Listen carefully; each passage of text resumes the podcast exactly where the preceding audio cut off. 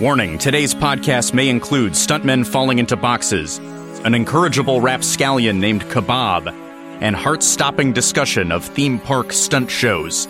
Strap yourselves in. It's Podcast The Ride.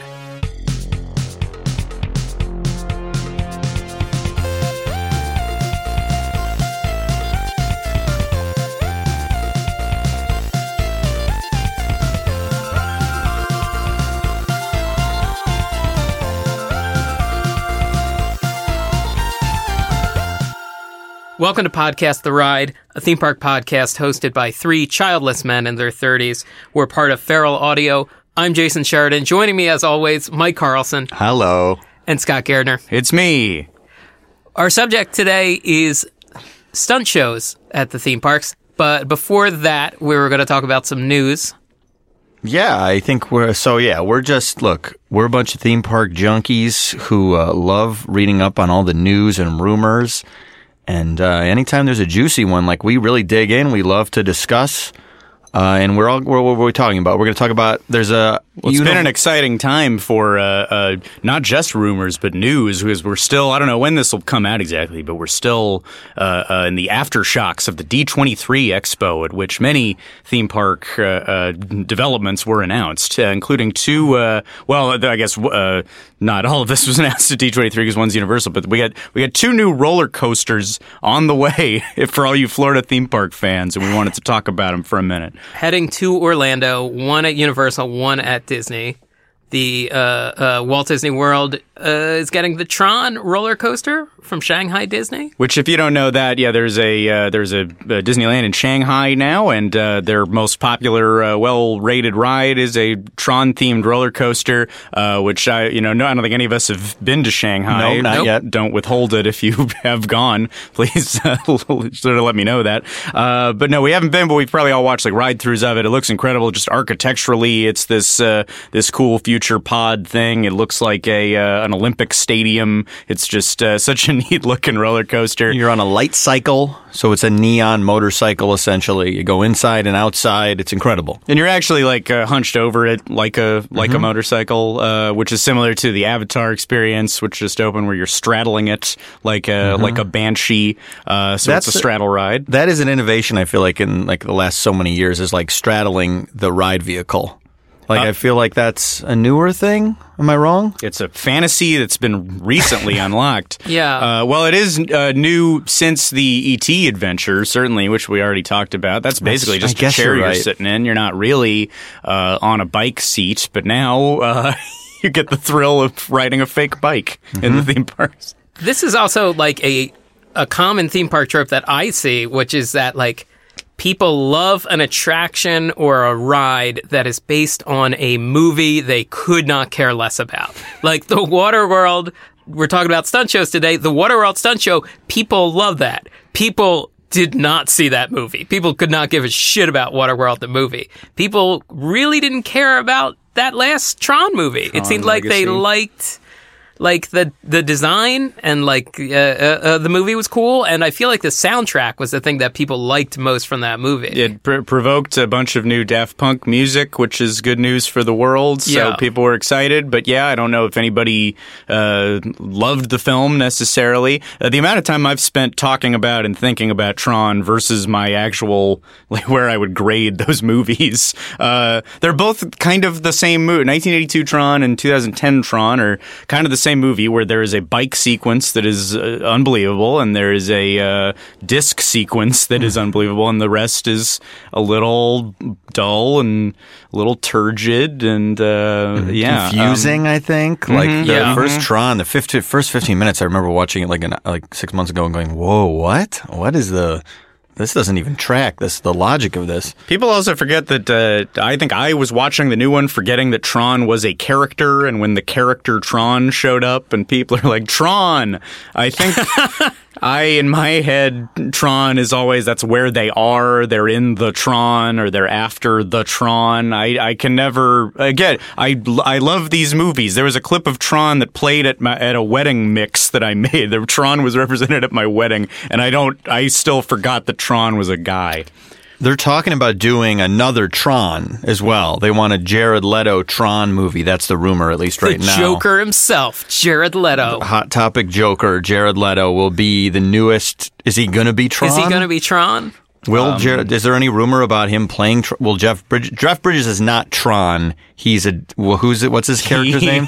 is- Can we remember this? People are dying listening to this right now. There's probably the few people who've found this podcast already are like big Tron heads, and what are they doing? They're stumbling around the guy's Butchering the name. lore of Uh, but I don't remember actually. Don't Oh, well. remember. Uh, Sorry, I, no, uh, Jared Leto is going to play uh, the evil piece of code zero zero one one zero one. Evil binary code. Um, Is boy, that- he's the nastiest code you ever saw. He's a real living virus. Is that real or is that a joke? Because I'm realizing I've never seen either of these movies all the way through. It's dry enough that it could be Yeah, a joke. yeah, or be, that it could not be a joke. Um, no, I have no idea. Oh, wow. uh, look, we aren't a movie news podcast. Sorry. We don't even, we don't we don't care about movies or see them. Uh, we go on the rides and look. The ride is uh, the ride is almost the perfect uh, Tron mechanism to have out there because it's the colors and the lights and the music Yeah. and nothing else. No It's- story. The Um, aesthetic, like I feel like the aesthetic of both movies had like an effect on pop culture. Yeah, and like yes. pop culture design incredible aesthetic. Um, when they came out. And uh, yeah, so there's one of those that exists already in Shanghai, and it's coming to Disney World, which is exciting. Uh, there's been a lot of talk about where does it go because there's not a ton of space in Tomorrowland at uh, the Magic Kingdom, and we thought, does it maybe take over the Speedway or the uh, which is the equivalent of the Autopia, uh, the little cars you drive around, but it is not taking over that space. They reclaimed some swampland uh, off to the side of the Magic Kingdom, and it's going to go there, so all the rides stay intact. Yep, everything's staying put, and we get Tron next to Space Mountain. Two coasters in Tomorrowland. It's, it's insane. Two Oh, yeah. giant e-ticket coasters right next to each other. The People Mover is intact. I was concerned about that, but no, it's just going to be further back next to it. This might be where uh, they were saving room to build the um, uh, Persian resort. There was going to be like a a Persian uh, themed resort In the recent past, or is this like a, a 70s time a while ago. ago? Like yeah, Okay. when there was going to be like uh, uh, resorts themed to different regions or uh, uh, areas of the world around the Seven Seas Lagoon. Mm-hmm. So because there's the Polynesian and the Grand Floridian, but I feel like there was supposed to be like a Venetian themed one and a Persian themed one, and that I think they were working with the government of Iran at the time that was eventually uh, uh, deposed in the Islamic Revolution. so that got scrapped. Yeah, that's not happening. They're not going to bring that back from the the, saddest Yeah. fallout blue of sky these phase. yeah. political events. Um, But else? I, I think it was supposed to be back past the contemporary, like Uh-huh. in the area where this could stretch out to. Oh, gotcha. So in the ride, there will be a single Persian rug as a nod to the possible hotel. Uh, e- keep your eagle eyes out for it. Uh, I'm excited about this news because it maybe opens up the possibility of the Tron coaster coming to Disneyland proper, uh, the closest park to us. Uh, and I think Tomorrowland is is really starting to struggle in terms of having uh, great attractions in it. There's this Innoventions space, which I think is the most frustrating, uh, uh, best real estate probably in all of the Disney parks that nothing is happening to. I'm really hoping that Tron ends up there, or maybe taking over the Autopia or submarine space in Disneyland. But I guess a lot of uh, purists would not want the Autopia to go because it's an original Walt attraction. So is the submarines, I guess, a, a Walt attraction, uh, uh, one that he oversaw and loved. Uh, um, so you don't want to see those go. But I don't know. I'd rather have the Tron thing. What about Yeah. you? guys? sure, yeah, I'll take a Tron thing. Yeah. Uh, terrible for the environment. Autopia and the Tomorrowland Speed, which just constantly Yeah. smells awful and So- just constantly pumping out gas. The, the the submarines too use up so much water. Like they mm-hmm. ran those during the multi-year California drought. So if yeah, if you don't know what the Autopia is, it's basically it's it's where like a little kid can drive. It's on a track and and your kid can actually move it left and right a little bit, but like it never can get off for like you can never crash one car into another little kid or anything. It so used to. It used to not be on a track. Mm-hmm. oh right right. People And- used to be able to ram each other. so the, which honestly that sounds more fun than the current ride there. But I get it. That's like it's they call it a transformative ride. Like the kid, this is the first time a kid gets behind the wheel. Which, by the way, does a kid really need to get behind the wheel? Shouldn't can't they wait? Like, why does an eight year old have to do that? Like that's like this is what the big thing in the theme park community is always like. Well, this Autopia ride, this is a, a, a child will always remember his first time getting behind the wheel, and it's like, well, why doesn't he just wait till he's 15? like then he'll remember his real first time when he actually had control of a real car. I like to, if you're going to be on a track driving a car where you're not really driving it anyway, I'd rather be on the one where you uh, uh, help Mr. Toad get to court and then get sentenced Yeah. to hell. To hell. Yeah. Um, yeah, that's a more interesting drive. Uh, uh, I agree. To me, it's more exciting. It's more fun. um, I don't know, but maybe our kids would kids be disappointed to not have that uh, Autopia around anymore? I don't am know. Not sure. I feel like if I was a kid, I'd be like, do I want that like shitty gas guzzling little car where I can't go anywhere cool, or do I want to go into the computer and race with blue and orange neon? I think it's the second one. Mm-hmm, Even Kids if I had to, chanting Tron, Tron, Tron, Tron. we know it's a character. We know Tron is a character and not a concept. I Tron, didn't know it was Tron, a Tron. character. Yeah, yeah. Well, learn something every day. Disney and so nerds do be mad so do you at home. Yeah, probably. Yeah, we're we're cutting them off left and right. Apologies. Uh, but so the other uh, roller coaster that's coming to Florida, which, which I don't know much about, but if you guys want to talk about it, but there's a uh, there's a new Harry Potter uh, coaster coming to Florida, the original Harry Yeah. Potter land, Uh, coming in to Islands of Adventure. Islands of Adventure next to the village of Hogsmeade. They are going to destroy the what used to be called the Dueling Dragons roller coaster is now called Dragon Challenge. Is that right? yeah, something. So, so yeah, basically, there was another like land where the Harry Potter land now sits, and there was already these two coasters. Uh, that would like duel, and they would have diff- two different cars that would go at the same time, and it felt like, oh my god, they're gonna they're gonna crash into each other. They never did. That was just a fun little thing, fun little gimmick. But then they rethemed them, just and called them Dragon, and barely added any sort of like they added a little Yeah, line, a couple little cue things, and- but like there was never much like theming on the actual ride itself. They no longer duel. Did the dueling right, go away? the dueling So- went away. That went away for like a safety reason. Like stuff would fly out of people's pockets in one coaster and hit the people in the other coaster. Which stray is fun. nickels flipping out into Yeah. people's eyes. Okay. Uh huh. So, so a wallet hits you smack in the face. I think that is what happened. Did someone die? I don't. Oh God, I don't think so. I don't think so, but I feel like someone But someone may get take in a wallet to the face. injured and may have there may have been. I don't think it was as bad though as like the Fabio Bird incident on the roller coaster. Oh no. If any, if anyone remembers this, the Fabio was on a roller coaster. I don't remember which one it was, but he got hit in the face with a bird and it busted him open. And he was like, he got off the ride, and he was bleed, like bleeding profusely from his head. Um, but I don't think anything that bad happened. I think it was just some minor like safety issues. But he's got like he's it was bound to happen. He's got kind of a big head. Of course, of course. How could it not? there are plenty of other. Uh, it's it's a glass half full scenario. We should count the people on the coaster who didn't get hit in the head, rather than the one uh, lunkhead who did. That is. Fu- I mean, you would think you get hit in the head with a bird very often on a roller coaster because they're, Yeah. you know, birds hang out on the, some of those things. I guess they're they're moving pretty quickly, so the birds maybe don't linger. But like they're flying, they fly everywhere. They don't know what they are. Do, I, are there ever cases you think of, uh, you know, roller coasters go flying by, whizzing by? Some of them are themed after birds or have That's wings. true. Do birds ever think that a roller coaster car is a fellow bird that Is they can friend? meet with?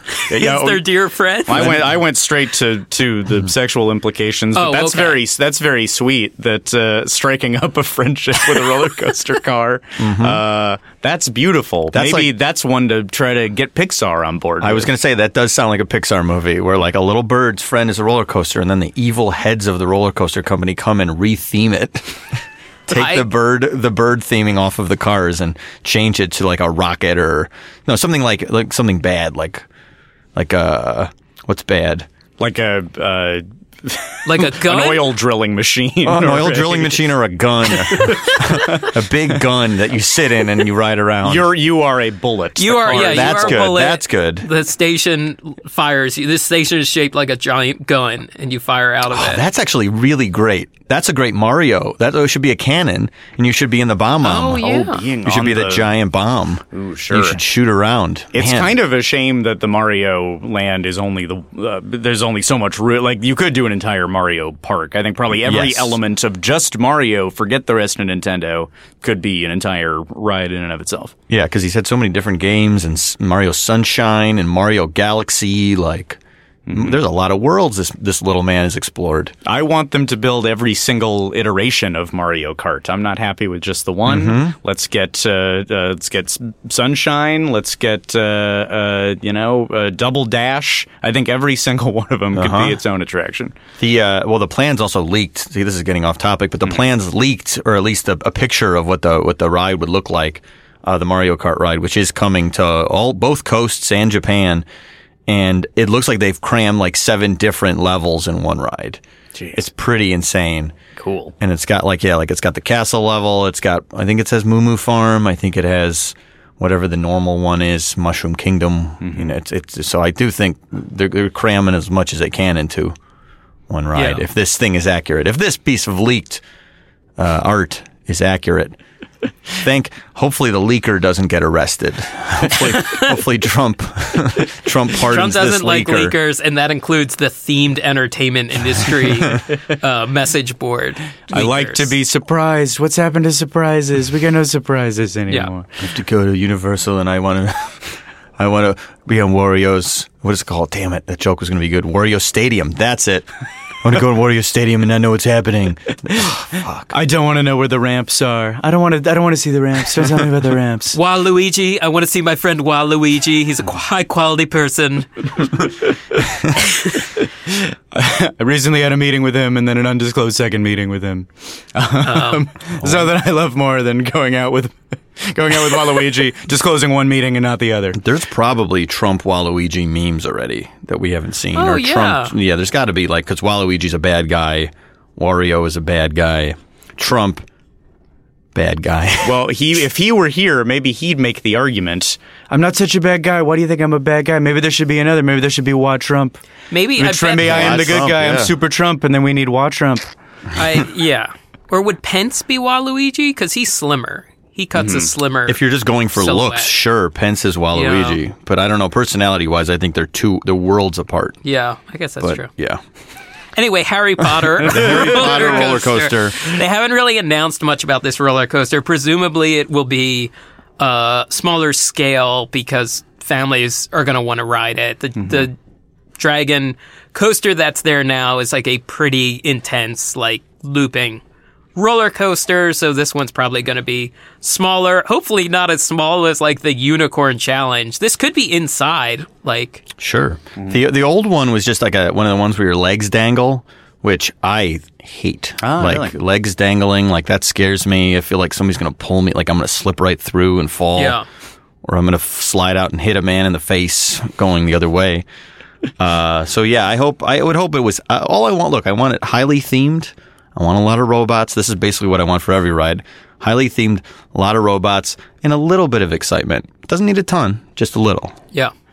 I, I, uh, but what I hope does not occur as this coaster is built is I hope they don't take out a coaster very nearby, which has some history for me. I think now this coaster is called Flight of the Hippogriff, Yeah. uh, which is what they put in uh, at uh, Harry Potter Land here uh, uh, in California, and it existed already in Florida. Um, it used to be called something else, like the Unicorn. The flying, I think it was just called the Flying Unicorn. The Flying Unicorn. Part of the the Lost Continent section of the park that got like cannibalized for taken over, Yeah, taken over for the, Harry wizarding Potter. world.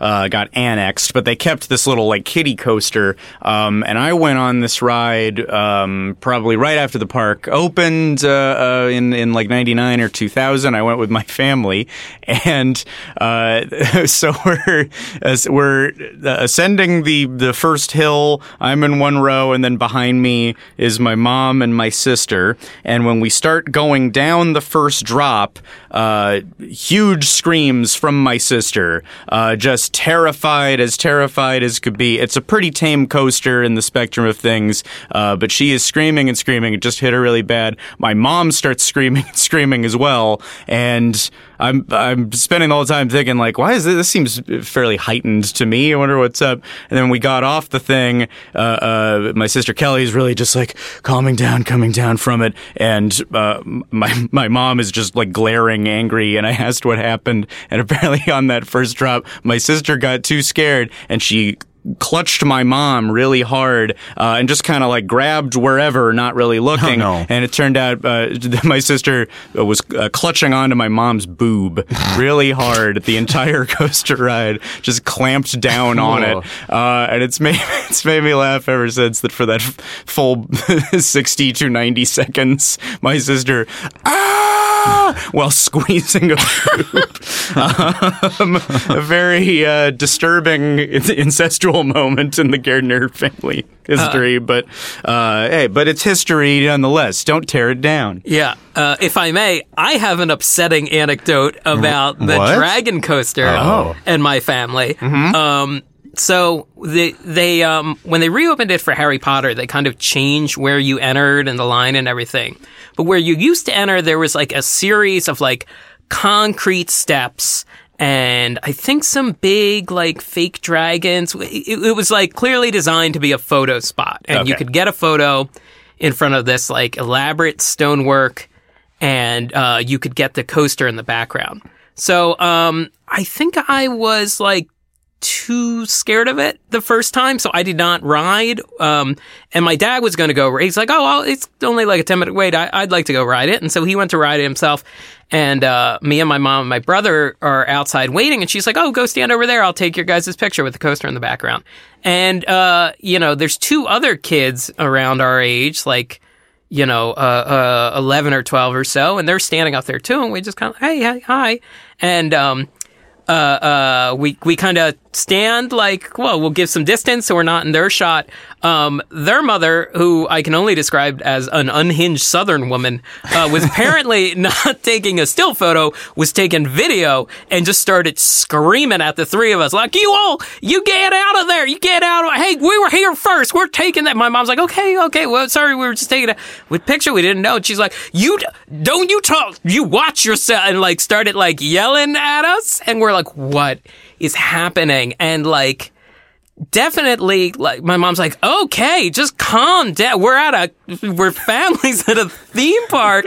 And like eventually the woman went with like fine have a nice day asshole like or like something. And it was like very upsetting to all and they walked away but we're just like what happened? Like we were just so upset by this. And we were just like despondent at like this woman who just screamed at us and my dad comes off and goes like hey uh that was pretty fun. Go, what's wrong? What's wrong with you? I was like, well, I this woman, this strange woman, just called mom an asshole or a. She may have called her a bitch. Like, and there was a lot of kids around, and like her kids were there, and we were also there, and we were like little dorky children, like little. And I was just like, it was like a terrifying, uh, a very terrifying experience of watching like a stranger uh, yell at another stranger.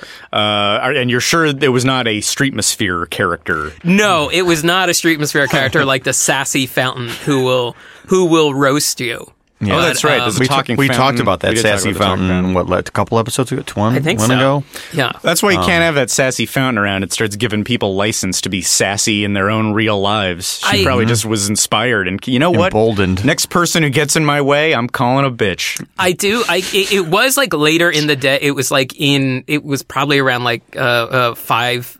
Five or six or so. So when like people are starting, like the humidity is getting to you, and it's like you either need to go back to the hotel and just sit in the air conditioning for a while, or you just need to like have a sit and have a drink. Mm-hmm. So because like if you if you don't rest at those Florida parks, you really start to go a little mad from the heat. I, I think it's a fun thing about all of us as adults uh, getting to go to Disneyland and getting to do it sort of uh, unencumbered and without the, the extreme threat of pure raw mental breakdown, which is something that you know is happening all around you at every theme park you go to. But we're the calm ones with a glass of wine, love, and life. It's Yeah. uh, uh, yeah, it's a it's a great great virtue to uh, not be dragging like seven screaming kids around. We're really living the dream as well. Yeah, we're really. Um, yep. Okay. Well, let's let's look. We were came we came here for a very important reason today to talk about stunt shows at theme parks. That's correct. Um, and we all we were all talking about this, like how should we approach this? Because there are many many different stunt shows, and I think we've all picked stunt shows that we ourselves, uh, each of us have seen, but the others have not. Yes. That's correct. Roughly so, yes. Right. Uh, um, we're all majoring in a particular stunt show uh, Right. on this day, on this yeah. recording. And I think um, it's safe to say the ones we all picked are kind of weird. Sure. They're I mean, all a little insane, yeah. Yeah. Um, for various reasons, from what I from what I know about yours. But correct me if I'm wrong. These are not. I don't think the iconic, uh, great uh, uh, stunt show. They're, like they aren't the best stunt shows in the theme park world. For that, you'd have to turn to potentially that Waterworld show, which is Yeah. a, a actually fantastic uh, uh, stunt show here at Universal Studios Hollywood. Yeah. Um, or the Indiana Jones is a solid one. Uh, um, but yeah, these are uh, these are all a little a little odd. Um, Yeah, and we've talked about doing the the bigger stunt shows in the future. Yeah. but oh, that's the plan. This is like this is a themed is episode. part We're each gonna ma- we're each uh, uh, tackling a particular stunt show, but it's part one. Yeah, we'll do we'll do more. Uh, we'll we'll leave you in suspense. Mm-hmm. um, so uh, yeah, I mean, anything to say about? We haven't talked about stunt shows in general. Um, they are not at every theme park. They are not at Disneyland or the Magic Kingdom or at Epcot, but they're at a ton of theme parks, uh, um, especially Universal Studios. Uh, Six Flags, I feel like a big player in the Yeah. the uh, stunt show game as well. Um, I was thinking about about the the genre in general and how you could like vaguely divide it into two. Uh, there is the the type of stunt show that's a little more like hand to hand combat based. That's more about fight choreography, and then uh, uh, there's the ver- there's the varietal that's more like uh, motors and gear and uh, cars and trucks and jet skis and boats if you're really lucky, uh, Yeah. uh, which are probably done on like a like a bigger scale. Is probably a moat or a, a, a river of some kind separating you from the from the stunt performers, and the possibility of a splash zone, which is always uh, Oh, an sure. exciting possibility. They all do borrow like uh, they all have a bag of tricks though, and like I feel like we're gonna find like. 85% overlap in all of these stunt shows because I was watch rewatching the one I'm picking and I was like, "Oh yeah, these these are all the tricks they use in every single show. Every show has seems to have a very similar format and like the same flames that come up at the end and it's like the same like, "Ooh, it's hot in here." But like it's in the Jaws ride and it's in like any studio tour, whether it's the old MGM studio tour or whether it's the Hollywood Universal tour out here. Mm-hmm. Every, there's just like there's like 10 tricks, I feel like. Yeah, and these these all need to be performed. Like the thing about these stunt shows is you were seeing like live stunt performers performing like movie quality stunts. But like when you actually film a stunt in a movie, it's an insanely labor intensive of like, well, we're doing that one thing today, right? Or we're doing like two things today. And you have to have like a lot of medical staff there. You have to have a lot of safety people there, sometimes fire departments, and I- like ideally. ideally, yeah, And you yeah, have to not have always. A lot of speeches. A guy has to like gather everybody up and okay, ladies and Oh, yeah. gentlemen, today we have open ammo live on the set. And they it always is done in a way such as to freak you out, uh, but also the guy loves giving the stunt speech Yeah. more than anything in the world. He's so happy to give the scary speech and to show the off the barrel of the gun and uh, this cannot hurt you. However, we need you to maintain a safe distance from the. Uh, uh, I I get excited. I've been on some things with some stunts. It is an exciting moment Sure. when the guy gathers you up and uh, gives the mean speech. It's exciting. Uh, it's exciting unless you're doing it like I had to do once when I had to be on a hang glider on a mountain. I mean, I wasn't doing, I wasn't jumping off the mountain, but I had to wear a giant hang glider. And like about 3 p.m., the, the mean guy gathered everyone up and he's like, "The winds are too, the winds are too strong to open up a hang glider. The winds will take you. They will take you and pull you off the mountain if we were to do it right now. So we're not going to be able to actually open the hang glider. We will see how it is later." And I'm like, Jesus Christ, like. I don't want to die on a mountain when we're shooting something where the wind just catches me and takes me away like a feather. away. I just drift away, which God knows maybe that's just the best way to go, but I didn't want to. So, so at five o'clock, the winds, in my opinion, had not died down. But when you're on a commercial set, time is money. We got to make the shot, baby. And the wind, we've okay. The wind is all right. What we're gonna do now is just have a couple PAs hold on to the side of the of the hang glider, and I'm like, oh Jesus Christ, seriously? And like they, So you're they- not doing a jump, you're but you're on the side of a mountain Right. in a in a precarious place where you could get lifted away like a Forrest Yes. Gump feather. We're up very, very like at the top of the mountains in like Glendale or something, wherever that is, like way up there. Mm-hmm. So, and then they also were like, "We're not going to lock you in either. We're gonna, we're not going to like lock you into the hang glider. So if the wind does take you, it'll just fly." so I'm like, "Okay, remember to release your grip on it, because if you don't, you'll be It'll taken with." just fly. so that sounds fine. Yeah. yeah. So I, d- I did it. I did it. We'd have. I just have to run like. The problem was then I was like feeling a little better, and then I would have to run like 50 feet with it. The problem is it's heavy as shit. So I did it about 10 to 15 times, and just my back just was killing me for two or three days. It was horrible. Then I took a muscle relaxer and it was better. Mm-hmm. Um, but yeah, no, that's Uh, it's dangerous stuff. Uh, stunts, so that stunts are dangerous. you didn't get hurt. Either you can't. They didn't have to like. I'm imagining this scenario where you did fly away and got banged up like Homer in the gorge. Sure. And then they had to like spend weeks painting out all of your cuts and wounds and abrasions uh, Yeah. to make you look like a. Uh, Whoever cleans up the movie stars in like post on computers Yeah. would have had to really work overtime on my my Oh, battered no. face. We gotta, oh god, this is a big thing. We gotta kick it to the guy who's making Jeff Bridges younger. The Uh, guy who's taking out Henry Cavill's mustache in that Justice League movie. wait, he had a mustache. He wasn't Well, it's willing break- to part with. no, no, this he- is new. This is uh, breaking news as we hear this. Uh, they they're doing reshoots on the Justice League movie, but Henry Cavill had already started shooting the new Mission Impossible movie, where his character, I guess he grew a mustache for the character, and Paramount uh, said you cannot shave.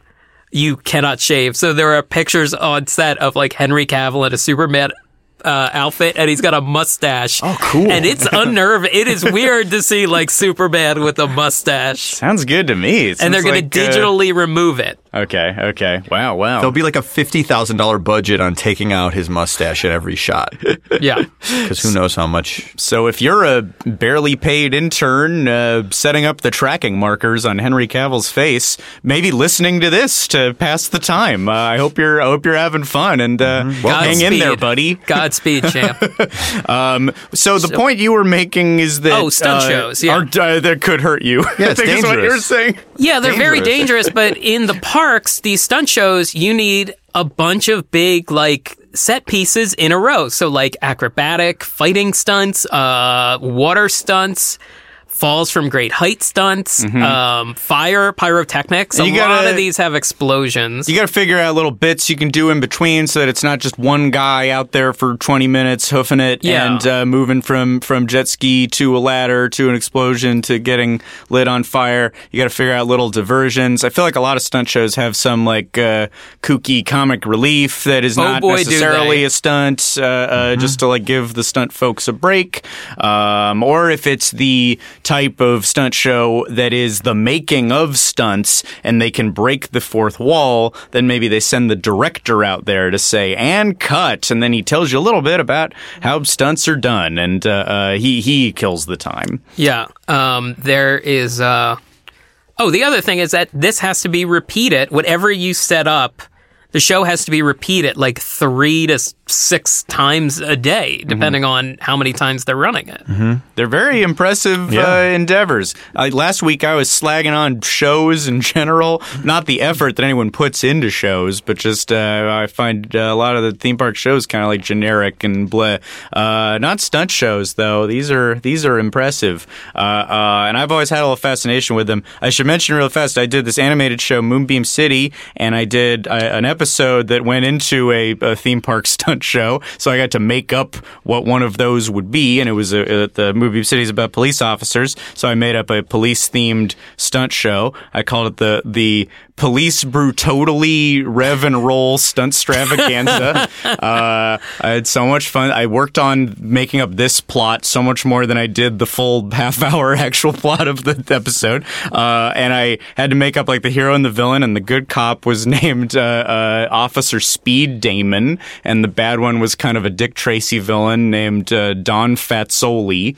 Uh, so it was very fun to get to like delve into that and the various tropes. Also, like this, this had the thing. It's in a lot of stuff where like the villain is undercut by somebody pulling his pants down. He's wearing heart boxers, uh, uh, boxers with hearts on them. Uh, and then the thing where the guy gets like shoved into a little pit and then a bunch of confetti comes up. Uh, uh, there's a lot of fun tropes too. Is uh, is Moonbeams? We may as well plug it. Is is it streaming somewhere where I forget? You can you can buy it on iTunes or you can torrent it on weird Russian websites. That's it? Uh, that's pretty much. Uh, oh boy, it's a whole thing. sorry. Uh, uh, or, or actually, it recently ended up being streaming on Comedy Central Australia's website. For so check free. it out there for Yeah. free. Yes, you can sit through an ad or two, but it's all up there. Check it out. There's various ways to, or just like ask me, and I'll just like send you pirated copies uh, uh, myself. tweet Just at check Scott. your email. Yeah. Tweet at Scott. Please send me the full episode series. full, full series. of- res. Yeah. If you give me some disk space on which to post the show, I will send you the highest res from the straight from the computer version. Uh, why not? Somebody stop me. That's Uh, a that's a podcast to ride. Promise, folks. um, I'll send you a lot of gigs worth of cartoon. Yeah. Um, so, anyways, uh, uh, yeah, a lot, we're all fascinated with these things, and uh, let, let's talk about them a little bit. We so we each picked one, uh, uh, and I wanted to propose just a, a ranking system at the end. Uh, Sure. uh, if you want to classify your stunt show as either a perfect aerial flip or a misaimed kick in the dick, um, which admittedly is maybe something you would want to see in a stunt show. Is there anything in between? Yeah, that's a Uh, real black and white. Uh, yeah, system that's there. true. That's sort of a good or bad. I well, I couldn't uh, th- think of a very good like middle point. Like what would What be if- an okay stunt? What if the middle would just be a um, a shoehorned in topical joke? Because I I've got some of those in mind, Oh, and I know they're present in uh, in some other ones. Oh boy, that's right. As as opposed to a ride which cannot change day to day, the live theme park performer is free to event to uh, bring up uh, events of the day. Although I wonder if in today's highly charged political atmosphere, if maybe you aren't supposed to talk about our president or things related to him. Uh, well, we've already done that today, No, so we we're in the can't. clear. Oh, oh, the theme parks. If you're Yeah. on Yeah, stage, don't if you're the deacon in the Waterworld show, are you allowed to, uh, good or bad, address uh, tr- Donald Trump in any way? Well, they they got into trouble uh, for that a few years ago at. I guess is this kind of a stunt? The Bill and Ted show in Orlando at Halloween Oh, sure. Mm-hmm. Horror Nights had like, uh, uh, like o- Obama and Mitt Romney. Like I think that's when that- they stopped doing it. Like they they, they- had like a dance off. They had a dance off. I think they officially stopped doing it when they had like a bunch of offensive stuff. In it. Like Yeah. there was definitely a gay Superman, and everyone's like, "Oh, this is uh, not good." Like, I was gonna say, do this. did Obama and Romney make out? Was that their, was that I- their, I their th- fun joke? I think they had a break dance off, which I, Wow. I can't figure out. I kind of like that. The though. logic of that. I like Yeah. to break dance off between Uh, the two candidates. Look, uh, We'll do I a mean, If you had to guess who was going to win that breakdance war, Well, sure, not to be uh, uh, not to stereotype, but uh, That's a good yeah. stereotype to land on, though. I mean, Oh, yeah. literally, the real man, Barack Obama, I think would could probably pull off some great breakdancing. Also, that seems like a lifetime ago, 2012. The 2012 election seems like such a simpler Oh, time than the horror show we live in I now. think about it all the time, and you saw it a little bit in the lead up to this election. How a couple of, uh, you know, Pizza Hut or that kind of thing tried to do the typical ad campaign that's like, you know, like, like, you know, vote for the, like, making fun of the election or like tensions are high. You know, why not chill out with a slice of pizza? And you feel like even like the the tamest or any, if you ever saw any art where like a donkey and a, uh elephant are in boxing gloves Oh, and hey, sure. put them up. You can't even. That is upsetting. Like, there's no such thing as like friendly election comedy anymore. It's gone. no. it's not. It's uh, completely humorless. Yeah. Okay, let's talk about Let's talk about shows. stunt shows. Um, who wants to go who thinks theirs is the least ridiculous? I feel like we should build. I feel it I might feel be like mine. I think mine might be. you might think be. it's yours? I don't know.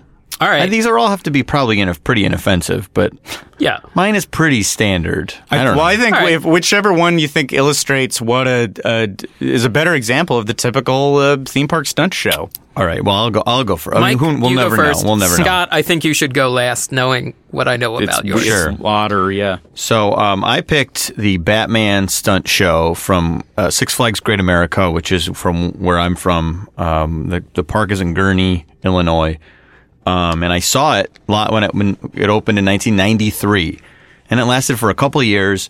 And I'm watching this last, so I'll, I'll give you a quick overview. So. We'll, and we'll post all these links online, so you get to watch like grainy, like home movie quality footage of all of these different stunt Oh shows. yeah, we're not going to play any clips because these things are like all these stunt shows are like barely recorded, and if they Yeah. are, I noticed in looking on YouTube, a lot of them are posted by the literal stunt performers who were in the show, which is, I think is a nice Oh. level of uh, uh, uh, you know uh, of straight Yeah. straight to the straight from the uh, straight from the person. They're from the usually done in, in Personal. large theaters or outdoor amphitheaters, so kind of hard for like a consumer camera in the audience to like pick up the audio that It's well. It's meant to be experienced Right. live. yeah. So so yeah, so this video. So really, my memory is is I have a little memory of it, and then this video. So uh, there's an MC, and he's like doing a lot of warm up stuff, and he's like, you know, put your trash in the bat garbage cans and stuff, and like funny, really funny jokes like that. Uh, and then he says stuff like, "Who likes to party?" Which I was like, I don't know. That doesn't really. Wait, Batman says that? No, no, this is the MC. Oh, the MC. Yeah, Batman's not out yet. Who's dressed as what? What is he? He just has like a polo on. He's a, an employee of Six Flags. He's like the liveliest employee they have, probably. He's a local, you know, theater performer, maybe. Uh, and then they're That like, gra- uh, ended up being Stephen Colbert, current Second City student. That's true. Uh, and they, uh, he like he does like he does weird stuff where he's like, "Who has the best Tarzan yell?" And like gets you hear and like the camera isn't on the on the people, so you just hear like oh, oh, oh which is very funny. That night, I feel like if you asked that question to an audience today, people would be like, "What the fuck are you talking about? Who is Tarzan and what does he sound like?" I have no clue. But '93 was a different time. We Tarzan was still fresh in our minds. Uh, so yeah, so the so the setting of this whole thing is like there's a big warehouse and it's Ace Chemicals, which is the famous uh, place where the Joker falls into a vat of acid and becomes the Joker, and then there's like a uh, like a garage. So while we're playing this too, like Party Man by Prince is playing because it's it's kind of based on you know the first Batman movie, which Prince did the soundtrack for, and uh, the audio on the audio cuts out. I don't know if like Prince's estate like leveled a complaint against this particular video, but all of a sudden like there's a snippet of Prince and it, the audio cuts out for like a straight minute. So I don't know. Maybe at a certain point. When Prince like really had his lawyers going after people on YouTube, which uh, there was a time when you couldn't find anything by Prince, like they came after this poor person's home movie with a with like a real grain like a shitty sounding party man played in an arena it's like i want that gone from I- the internet I always imagine Prince himself filling out the copyright uh, compliance Right. forms on YouTube. There's something about it. It just always uh, uh, it seems like something he might get up to at 4 a.m. while uh, you know the 400th night in a row not sleeping. dear youtube there's a video from six flags great america where 45 seconds of party man plays i would appreciate you taking it down This is a displeasure to me. yeah, maybe Written it's probably more mean. It's probably more mean. Uh, so the thing starts with like kind of Batman-y music. It all, it sounds all off to me. It sounds like maybe they didn't get the full Batman score, but it sounds Batman-ish. It's kind of Danny Elfman It's da- yeah, it is Danny Elfman. I feel like there's like a couple notes changed, but maybe that's just the uh, way that the audio was aged on the tape, the VHS tape. So the the whole thing starts out. Bruce and V- Vicki Vale are going to a party, and there's like one table with food on it, and then there's a giant, large turkey, like a turkey that must be like eight by eight, and it's roasting like it's outside or something, and it doesn't make any sense. It'll be at a fancy dinner party. But they were like, well, this reads like, uh, so- but like, like fancy people eating, I guess. If it's feeding 300 people, then sure. I get yeah. So I guess it's like a weird themed party, but really it's all just Bruce and Vicki like dancing for ten seconds, and then here come the motorbikes. Two or three guys on motorcycle like motorcycles like fly out out and fly over, and then this song which I couldn't quite make out, which I could hear like a line is like "Born to Ride." We were born to ride. And, Hell like, yes. It wasn't a song I recognized, but it sounded familiar. Not, it's not I love L.A. It is. Born to ride. I love Gotham City. no, no, it was not. I love L.A. It was. It sounded like Highway to the Danger Zone, but it had the words "Born to Ride" in it. Maybe this is a song that I'm just not familiar with. It's Gotham City's biggest music artist. Uh, right. uh, and then, like, you know, you got your standard stuff people shooting a Tommy gun, and it's like flashbangs that are happening against walls, and people are like, like scurrying up posts, and then, like, other, like, the, the punches that you can clearly even see from a hundred feet away miss wildly, but like pat, like you hear the noise and the guy goes like flips and flips four feet onto a pad that's clearly a pad, and then they do the thing where they cut. So it's a stunt show, but they don't. The reality is, is that we're just watching some people perform. And I should have actually said this at first. The MC explains to us that he's he's not only just the MC and the host; he's the second unit director for this. that late in the game? yeah. the So logic he has explains. He explains that yeah, he is he is uh, in charge of shooting the action for this, which like doesn't really make sense because like what are we shooting? We're not shooting anything. And nothing else in Six Flags is movie themed, so yeah, what's Yeah, uh, there's like some Looney Tunes stuff. I think that there was a Six Flags, and maybe it was here too. That that they had like Movie World, Okay. but it was a lot of loose. No, But it's weird they just weren't like, here's a show with Batman. I don't know why they had to act like we're showing you how the movies are made. I feel like the one at uh, Great Adventure in New Jersey did uh, at some point switch the Batman show to just like bat the bad guys are here and Batman's gonna fight him. That's great. I mean, that's was so much better. Yeah. And then I also wrote the guy's name down, the hostess. this is the best I can hear of this. He goes, Hi, I'm Roderick Dean Wells, host, host and second unit director. Uh, and that- that's a second unit director is a film crew that films the dangerous action sequences. Uh, and then they do like a whole bit with it. No, I remember this. This is this is my, my memory as a child that they do a bit where they ask for an audience participate, like uh, an audience member to come up, and a guy like fly. I, this is not in the video, but this is my recollection. A guy f- like f- jumps from the audience into the pit, and as a kid, I thought it was real. I thought there was some maniac who had thrown himself in the pit. Obviously, this is a plant, and then they proceed to like knock this guy around the whole show. Wow.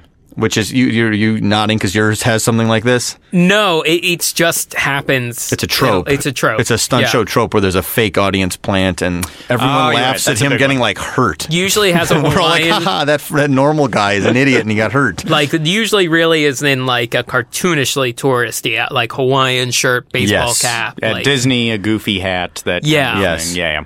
Uh, so then, yeah, so like then there's just like different scenes. Then then like they'll they'll preface it by like Batman is headed to Ace Photographer uh, or, or is hate. Excuse me, Jesus Christ, I wrote it down wrong.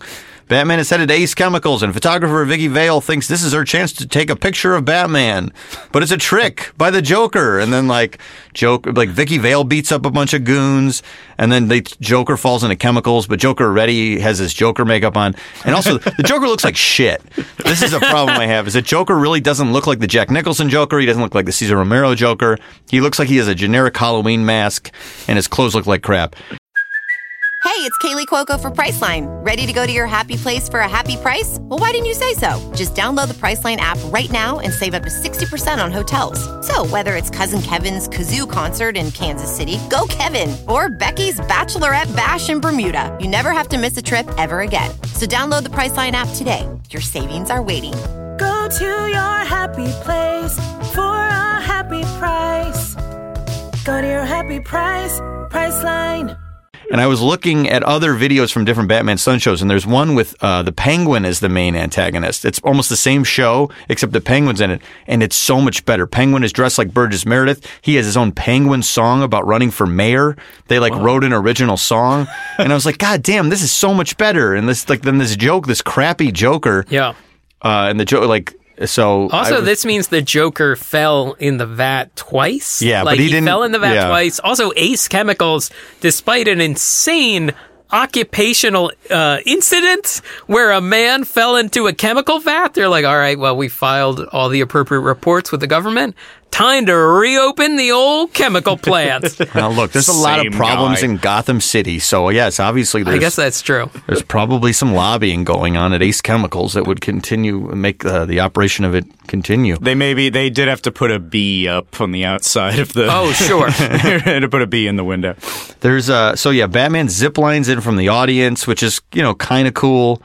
Uh, it's pretty slow though. It's just like a slow man, like coming down from the audience section into like a, a little elevated area, you know, punching it. My favorite part of it, I think, is that the Batmobile is there, and it is the Batmobile from the first movie. It's cool looking, like it's a full thing. Batmobile gets a big pop. The audience loves it. Yeah. And then they do this whole bit where Batman controls the Batmobile with his voice. So he pops out to go investigate into the chemical warehouse. Uh, and he goes, uh, Batmobile, wait for me at Wayne Manor. Which makes no sense. I don't know why. He would send the car home. Park Batmobile. Go park where we live. right. Yeah. And I don't know. You've done a good job so far. Go ahead and crack off for the day. So there's clearly like a guy in there driving it. It's not the guy playing Batman.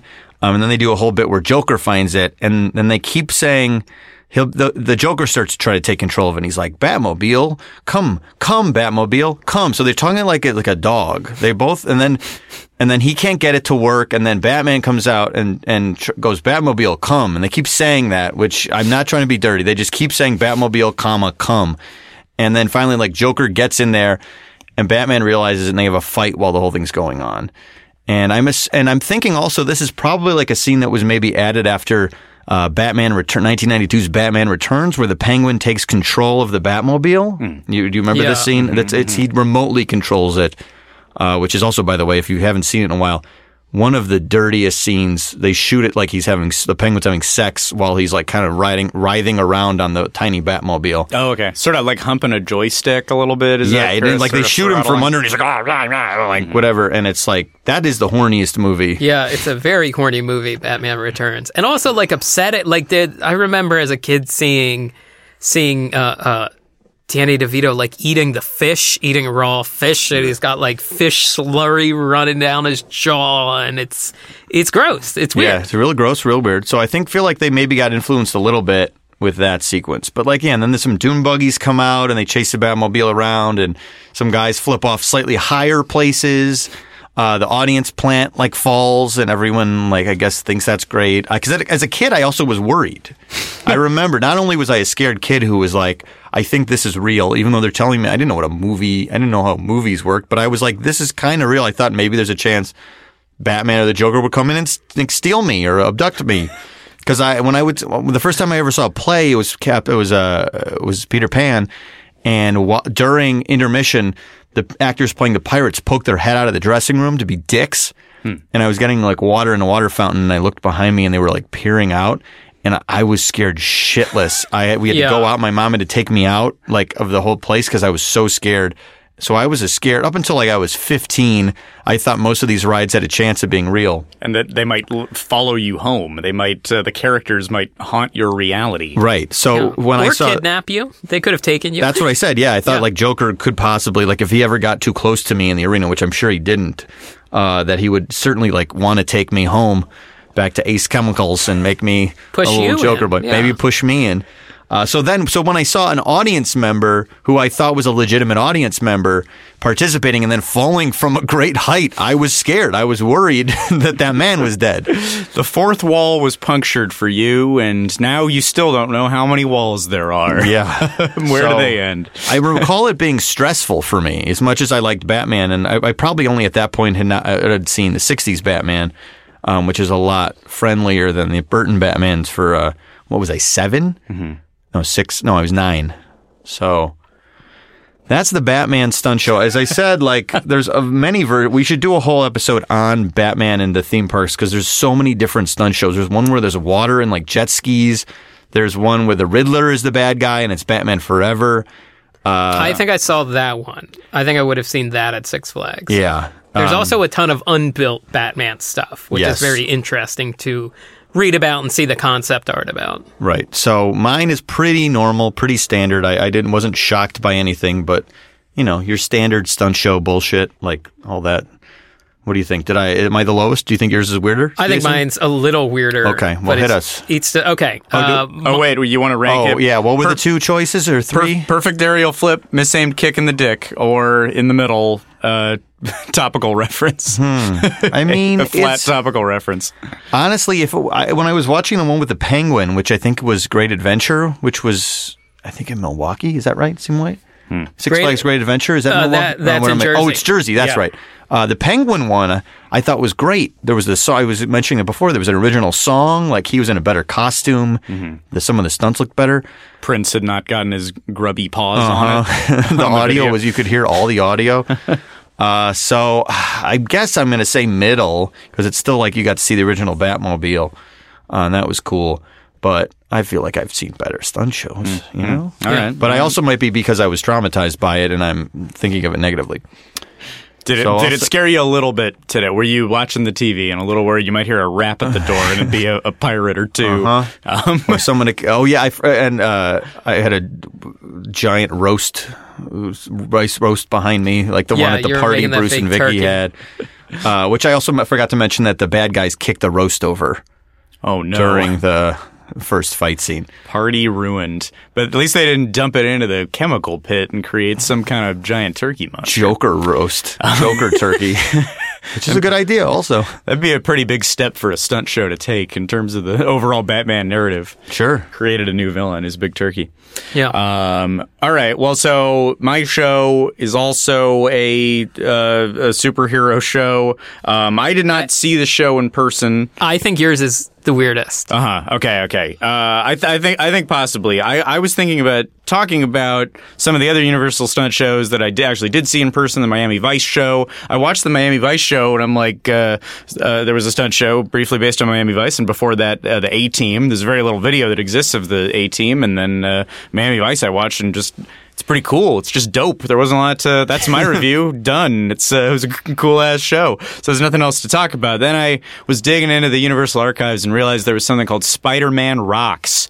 Spider-Man Rocks ran from 2002 to 2004, uh, and it's a little bit of a cheat because it's a half stunt show, half musical. But uh, I, there are definitely stunts in it, and increasingly once Peter Parker gets transformed into Uh, it's so uh, it's in the. It was done in the Castle Theater, which you've, if you've ever been to Universal Studios, kind of on the upper lot. There's this uh, thing shaped like a castle, uh, which is I think sort of an odd cursed location at Universal Studios. I think today there's a, just the, the thing called the special effects stages there, which is sort of a remnant of the tour. It's it's a thing. It's it's probably fine, but I feel like a lot of people skip it when they go there. There was uh, there's been a myriad of strange things. The Beetlejuice's Graveyard Revue was in there, this- which if you don't know it is this live show where Beetlejuice leads all of the now dark universe characters, Frankenstein and Dracula, in a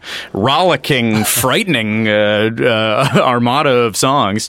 Um, I remember seeing uh, the original musical Creature from the Black Lagoon musical there, Yeah. uh, which is uh, was not good. Uh, it was bad. No. it was it was upsetting. Um, and is probably when was that? Like ten years ago, Like Eight years ago? 2007, something like that? 2007, yeah. Um, and I was like, well, look, they wrote an original short musical based on, the, and then they had a full like boat on stage. I was like, wow, this is, they really spent a lot of money on this. And then once they started doing the show, I was like, oh no, this is bad. And there's so much like, like early seasons of Friends level gay panic in that show. Like there's wouldn't so be Universal much- Studios without Yeah. uh, with that screaming gay characters. A Yeah. rich tradition at Universal Studios shows to have horrible stereotype The mincing, uh, wrist flipping uh, gay characters. Yeah, and it was I, I just remember being very un, being like right in the middle of the theater, and it's like oh I can't leave, and it, it's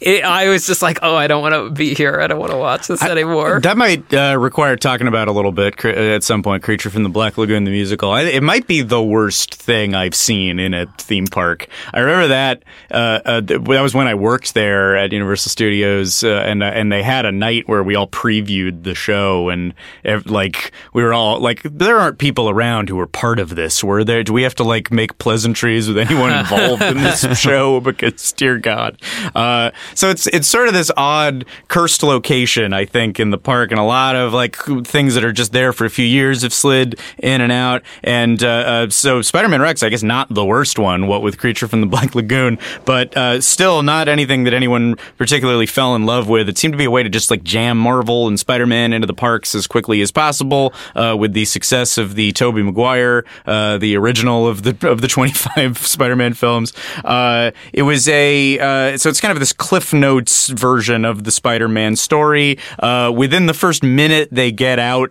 a narration that's like, you know, they say with great power comes great responsibility. I guess I learned that the hard way. Oh boy. That's me. Peter Parker, but I wouldn't always be. It just has that that annoying sort of for twelve year olds tone from the get go. Like a kid in the '90s on a commercial selling soda. Uh, and like, yeah, imagining my thirst quenched. I'm not big, I'm but one day I will be. That, the power of milk. Sometimes I'm called Spider Man. I became Spider Man after my fuck, my fucking uncle ate shit. Surfs up, dudes. Still a post. Uh, youths talk the way Michelangelo does. Um, still, that's this is the voice. Two decades later, uh, it also the whole thing is kind of steeped in a uh, in a vibe that uh, uh, Jason. I know you've talked about uh, w- the, before the Marvel Cinematic Universe began. Kind of all of the media involving Marvel all had the same veneer, which was kind of this like v- extremely generic rock, just like rock for kids. Uh, uh, th- that kind of rock that doesn't sound like any particular artist in the world. It's a little like the Power Rangers theme, a little bit too. Um, Yeah, and it, it in in California Adventure right now, it the promotion is the Summer of Heroes, and it it's it's back. Like the heroes when the Avengers come out, they're riding like ATVs and stuff, and there's like generic rock, but it, and you see it other places today too, like that Wonder Woman. Wonder Woman in in uh uh the Super Batman versus Superman and the new Wonder Woman movie, like her theme song is like this rock and roll guitar. Like that's huh? Really? just what you used to do for like soup. That's just yeah, it's a superhero. So like well, royalty-free rock and roll Yeah. music stock. Yeah. It's music. It's music that sounds like what Toto makes today. It sounds like a 2007 Toto album. Uh, uh, shreddin'. Marvel equals shreddin'. So there's a lot of that kind of stuff, but also this is a kind of a jukebox musical. Uh, uh, I think there's like five performers all told, and they weave a lot of songs in and out of the show. Uh, uh, some of the biggest hits of 2002 appear in this show. Uh, uh, there's a, a "Let's Get Loud" by J Lo. uh, still, I'm sure a song people are still very fond of. Uh, uh, there was uh, oh, the Foo Fighters' "My Hero" appears in it at some point. Wow. Wow. Uh, uh, and then uh, uh, and also this the Bonnie Tyler song "We Need a Hero," uh, which is an, old, an older one. Uh, that one comes back a few times. Uh, and then one that like. Th- There's just a straight up performance of like a kind of a clubby pop locky song that was so uh, distant to me. I had to look it up. The song's called AM to PM and it's by Christina Milian. Is that a uh, TRL hit? Anyone recalls?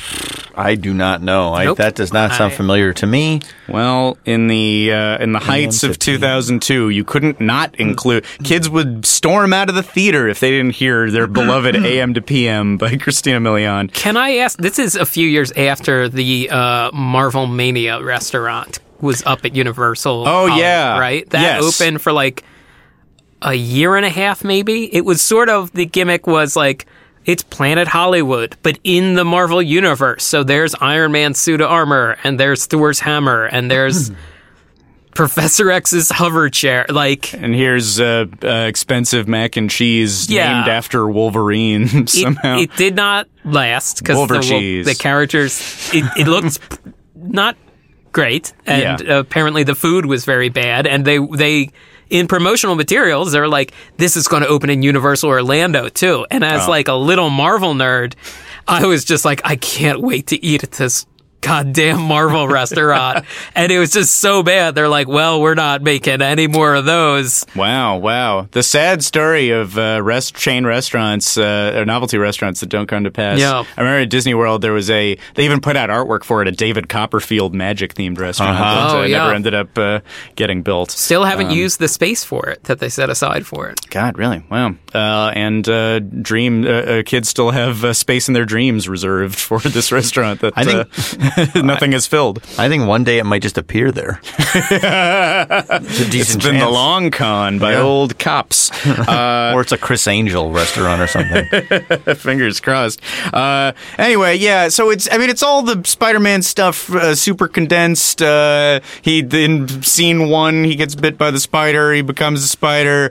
Uh, then it cuts to uh, Mary Jane, uh, who is an actress who seems to be cast uh, entirely based on upper body strength, uh, because her acting and her singing leave a little something to be desired. But then when she has to like, grab onto a wire at the end, perfect, nailed it. Uh, anyway, she, uh, you see her out on the street and she is being ganged up on by two street toughs and they're sort of uh, uh, you know they they got eyes on her what's this girl all about and they convey it by singing the song she bangs by ricky martin uh, which uh, uh, my wife said is probably trying to capitalize on the uh, the william hung american idol uh, yeah. popularity of the time That adds up. So wait, the story the story of this goes from Peter Parker gets bitten by a radioactive spider.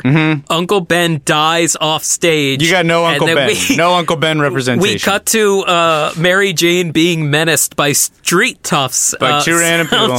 to She Bangs. Singing She Bangs, uh, which I think is a little unfair to Ricky Martin to recast his words of lust as uh, being kind of rapey. Uh, uh, You put him, you know, talk to me, tell me your name. uh, uh, those aren't explicitly rapey, and I don't uh, think it's fair to Mr. Martin. He's singing a consensual song, and then they were uh, repurposing it for uh, a non-consensual situation. Yeah, yeah, yeah. I think I think a pretty unfair thing to to level I agree. on that No, I think it's And- horrible. And we all know uh, Ricky Martin would never sexually abuse a woman. Uh, That's true, the too. last thing he'd want to do.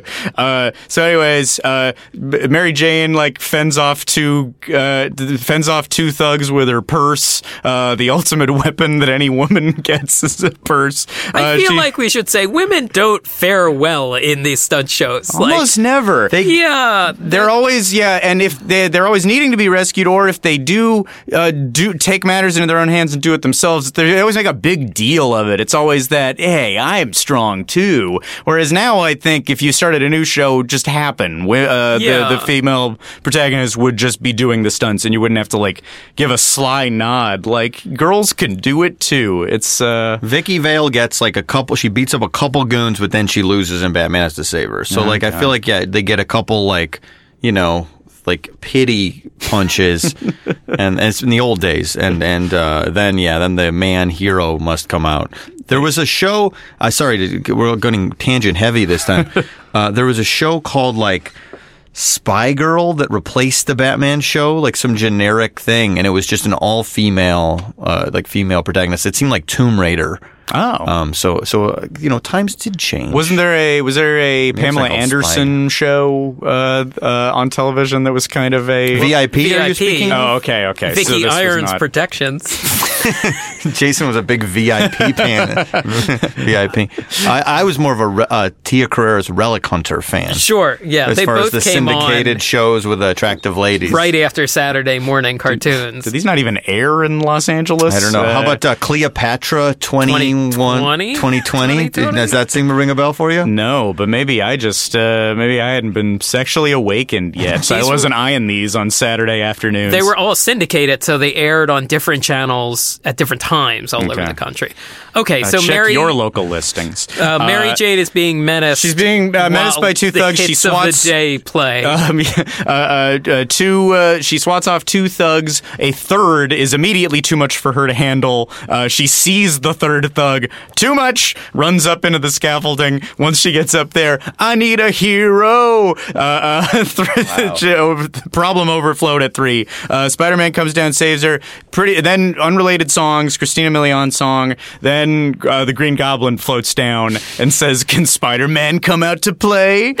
uh, and you don't get a sense really of why he became aware of Spider-Man. I don't like Spider-Man only vaguely helped thwart the three street thugs, and I don't think they were in league with the Green Goblin, so it's unclear how Spider-Man ended up on his radar. Anyway, he shows up and he's on the surfboard, and that's one thing you got to give to it. Spider-Man is floating around. You get to see Spidey stunts. Uh, the Green Goblin is really close to the audience. He's hovering carefully, legally carefully over the audience on that uh, on that uh, hoverboard he's on. Uh, so you get that uh, at least, which is if if you're a young kid into Spider-Man, they give you something you want.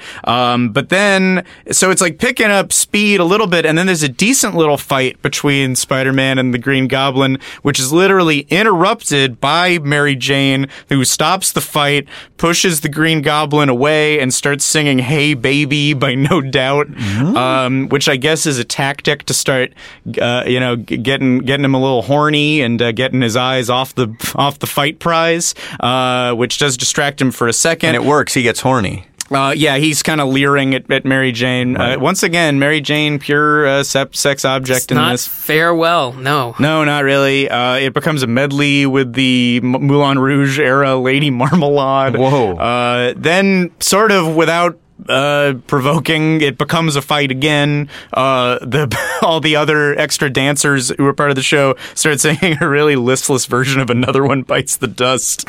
Uh, it also wore "What Is It Good For?" Whoa. Uh, the laziest, saddest Man. versions, and this is the climax of the show. And uh, the, the Green Goblin is fighting Spider-Man at this point using uh, what what seemed to me like Nerf balls, just like real soft, vaguely tinted little balls that he's throwing in Spider-Man's direction. You like see them sort of soft bounce off the stage, uh, maybe bounce back on and roll back the other way, but they still there's they provoke explosions. I guess they're meant to be bombs, and he has them just like a, in a little like burlap sack he's carrying, like a literal ball sack. Uh, Green Goblin's carrying a ball sack around. He's those are the those are supposed to be for His a Marvel. pumpkin They're his pumpkin yeah. bombs, Scott. For we're both Ah. Marvel boys. All right. They were supposed to be little tiny pumpkins that blow up. uh, We're assuming, unless Ah. they changed the lore to just being like exploding Nerf balls. But no, they have to be pumpkin bombs. I, I think so. Th- That's never uh, said. Why goblins and pumpkins? I guess they're sort of in the spooky because Okay, they're both okay. spooky. Halloween stuff could have been skulls, could have been uh, uh, neck bones. Sure. Um, Mike and I will also be hosting another show coming up called Marvel Boys. Little Uh, Marvel boys. yeah. Yeah. Jason doesn't want to put "lil" in front of it, and I want to. I we're still figuring that out. That's Well- going to be on NPR's podcast network. Uh, that's a very highbrow one, the Marvel Boys. It is today. Well, just uh, you make the logo without Lil, and then Mike, you just like scrawl it on uh, right on there like a little troublemaker. Little stinker. Oh boy, I think Scott may have sold me on Little Marvel Boys. hey, all right. Uh, I got you on the same page. I'm a peacemaker. Uh, anyway, uh, uh, oh, I forgot. We're towards the beginning of it. Spider-Man. The first guy you see Spider-Man uh, kill, he like snaps his neck. what? Hold on. whoa, whoa, whoa, whoa, you know, what? like a spider. Whoa, he kills early? yeah, like the first guy, one of those thugs I was talking about. He just snaps his neck. Totally forgot that in my notes. Uh, maybe the most exciting part of the show, and I just glossed past God, it. he takes a life. Spider-Man takes Yeah. life. Just sort of silently towards the beginning, and then uh, it get only uh, diminishes from there. Uh, I don't know, and then so like three. Kush bombs or blood Kush throw. bombs? I mean, like I'm like Oh, kush, oh, kush kush- balls a kush is sort of what Oh, I Kush. was. I Yeah. always called it Kush. Uh, Kush is probably yeah. Yeah. Kush uh, sounds like marijuana. Kush is weed, yeah. Um, I don't know. He throws a couple foam balls, and then one of them misfires, and then he blows up, and then it, it just sort of ends. It's uh, I don't know. It's it's it's real lazy. Every step of it, you could tell. Probably there was a lot of build up to the premiere, and then the actors are given up already by night 5 and uh, you know they know this is a seasonal thing. They're not going to be there forever. Uh, um, it's uh, yeah, I, I can only quantify this one as a, a misaimed kick in the dick. This, uh, yeah, this is also not too long after uh, Marvel's bankruptcy issues. Oh. that so they they were not as uh, carefully guarded brand at the time as they are now that they're part of the Walt Disney Company. Because they, yeah, they were selling off movie rights, which is why X Men is at Fox still to this day, and Spider Man is still like technically owned by Sony as far as movies. So like at and this all the point, they Fantastic were- Four issues. and Fox as well. Okay. Uh, this so that yeah, that's why they were like literally like, you'll give us money for some of our bullshit. Here you go. Here's our bullshit. Do whatever you want with it. We don't give a shit. Yeah. we Okay. want the money. We we need money.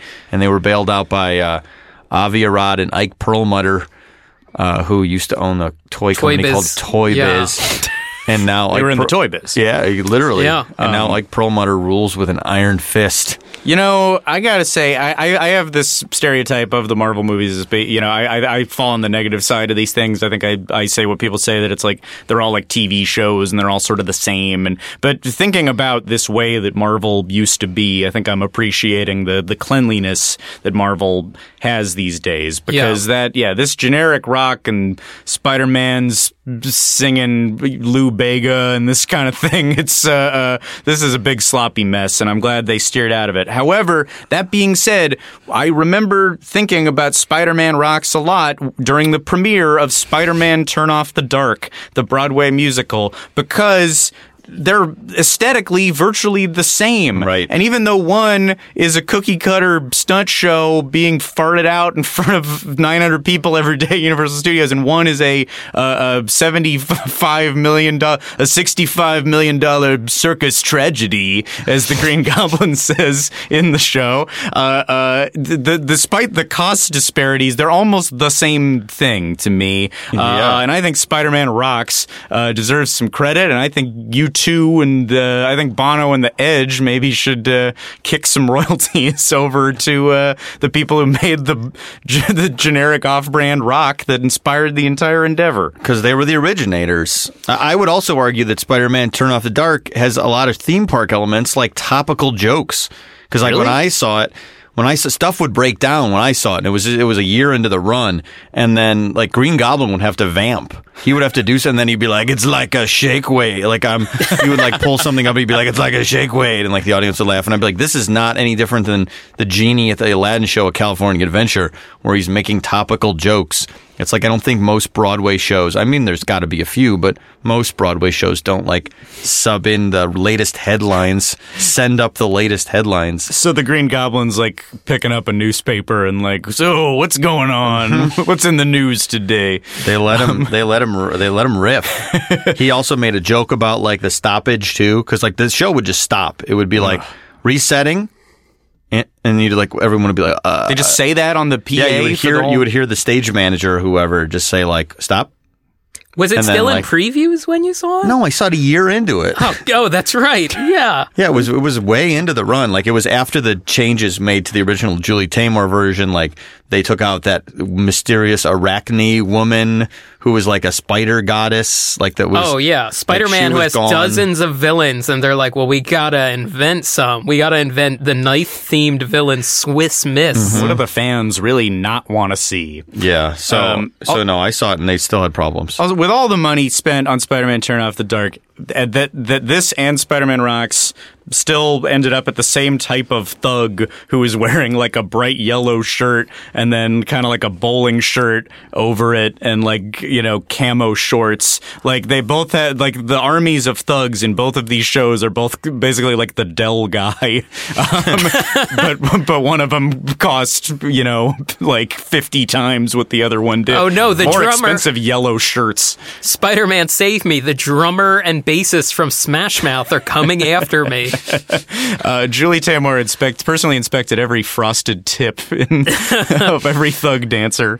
Uh, anyway, yeah, it's a kick. It's a kick in the dick. Uh, uh, too bad. Yeah, yeah, yeah. But it's hey, what? Look up, watch the video of it anyway. It's pretty funny. Yeah, we'll po- again. We'll post all these videos in our what metadata and the social media. Uh, yeah, Jason does that stuff. I don't know how it works. on our Uh, LinkedIn. And the show notes. Uh, Jason, All right. Uh, yeah. So my show is the eighth voyage of Sinbad at Universal's Islands of Adventure in Orlando, Florida. Sindbad. Sinbad. What Uh, I this is- recall. Say that D. There's a D Is in it. Yeah, this is. I'm pretty sure, or I've I've seen it both ways, but w- I saw it with my wife like ten years ago, and I'm pretty sure because we were talking about it ever since. Sindbad is this some like getting them off of a copyright? What is this D about? No, I think that's because that's that's one of the things about this show is is there is no copyright. Uh, I uh, see. So this is Sinbad the sailor from the many centuries old Middle Eastern story cycle, The Seven Voyages of Sinbad. Now this is the eighth voyage of Sinbad. This is a brand new voyage for the yeah. viewing public. And No, wait. Episode seven Hold of on. Star Wars. Hold on here. Huh? Scott is correct. It is Sinbad. S I N D B A D. The I was googling it. There were Sinbad. there's results without the D. I Yeah. think people. I don't think a lot of people don't know that, but it was so odd. We made a note of it. We were talking about Sindbad all day. This is Uh, also um, like doing a little research of it. It seems to be. I, I always thought of it as part of the uh, 1001 Arabian Nights stories, and it seems like there's some debate of like, well, older versions of those stories don't have these in it, but then like there's tra- you know manuscripts uh, from more recent manuscripts where they are featured. So, but the big thing here is that Sinbad is copyright free, baby. He's in the public domain. Sinbad is especially copyright And free. Sinbad is Even less especially tied copyright down by even more than copyright. his Yeah. fewer lettered brother. Um, this is in the Lost Continent section of the park. Uh, which again, you may as well call it public domain land because it's got a ride based on Atlantis. It's got some Greek myths in there. Poseidon It's got stuff. like yeah, an Arabian marketplace and uh, uh, uh, Mythos, uh, often voted one of the best theme park restaurants in the world. But this is the part of Islands of Adventure where they're like, we got to put some stuff. We're running out of money to license stuff. What can we make that we don't have to pay another company money? And They got like Jack and Jill in there. They got Yeah. Mary had a little lamb. Merlin, like Hansel and Gretel Town. there there was a part of the park called Merlinwood, and that got absorbed into uh, the Wizarding World of Harry Potter. We talked about earlier the uh, Dueling Dragons got absorbed and rethemed into Harry Potter, but Sinbad is still going strong uh, since the opening of the park in 1998. I believe I said. Um, Sinbad is still running pretty much from what I could tell, uh, unchanged. I mean, I've seen it a lot. And the setup of the show is that Sinbad has to, to has to rescue the Princess Amora from the evil witch Miseria. But Sinbad's not alone. No, he's got help from his bumbling old friend, Kebab. That's What? right. They named the comic relief Kebab. And he's a great, he's a jolly, husky man who's like the most like ham-fisted, uh, comic relief.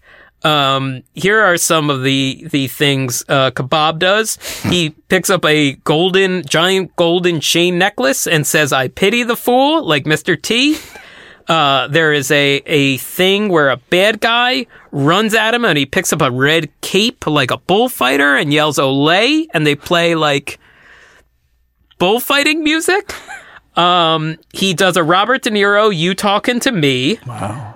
Um, there, there's a, okay, so they, so the show starts with like Sinbad zip lines in to this giant cave that's full of treasure and it's got a waterfall and like a, a part of a ship.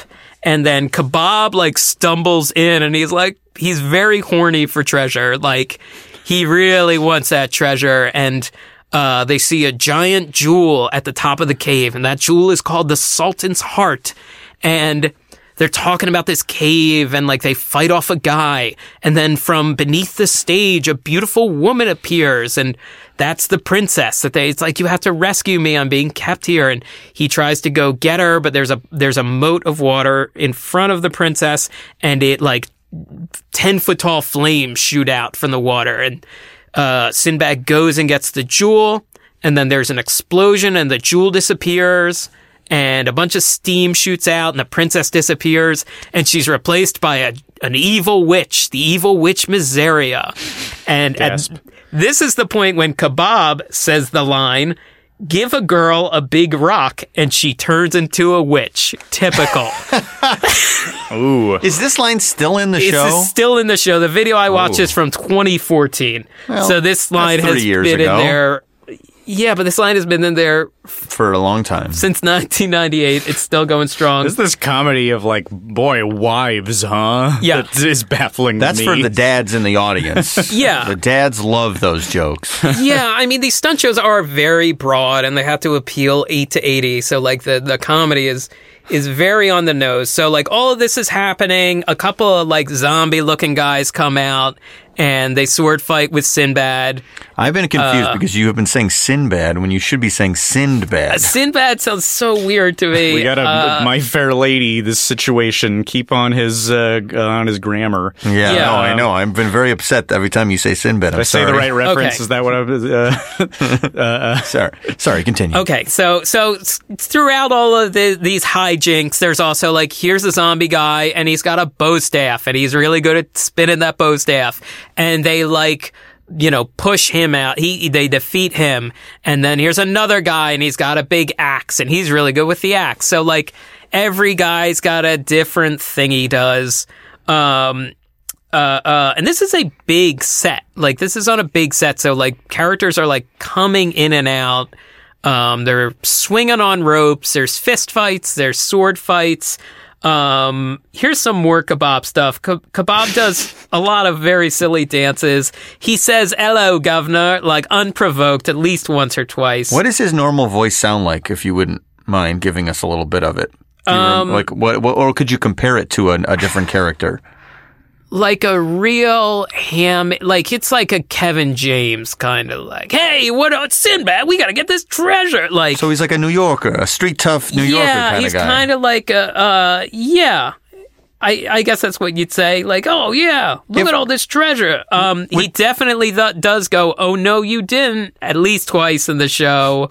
I feel like if Kebab was being played on Broadway, it would be by a Mr. Josh Gad. Am I, wrong? Yeah, this this could be a, a Gad or a Dan Fogler uh, type. That's his name, right? Yeah, Dan that's him. Yeah. From uh, Balls of Fury, Yeah, right? That was the big That's the pong movie. Yeah. Sure. uh, are- we can't be uh, sure that one of them was not once. Josh Gad is possibly Josh the Gad original could Kebab. possibly be the originated With kebab. Josh Gad as Kebab. Kebab. Somebody check the logs at Islands of Yeah. Adventure. Um, he he says, "Say hello to my little friend." Once, um, he gets After a you talking to me, both of them, Yeah. and then a we're, we're going. We don't need roads, and a uh, uh, I'll have what she's having, and a yeah. Um, well, he gets and he gets hit in the nuts. Yeah, he hell gets yeah. hit in the nuts and falls off st- off stage at one point, uh, and yells, "I'm okay." Which happens again. There's a callback to that right at the end of the show. He falls in a hole and yells, "I'm okay." and he does the entire uh, Austin Powers, Mustafa, Will Ferrell.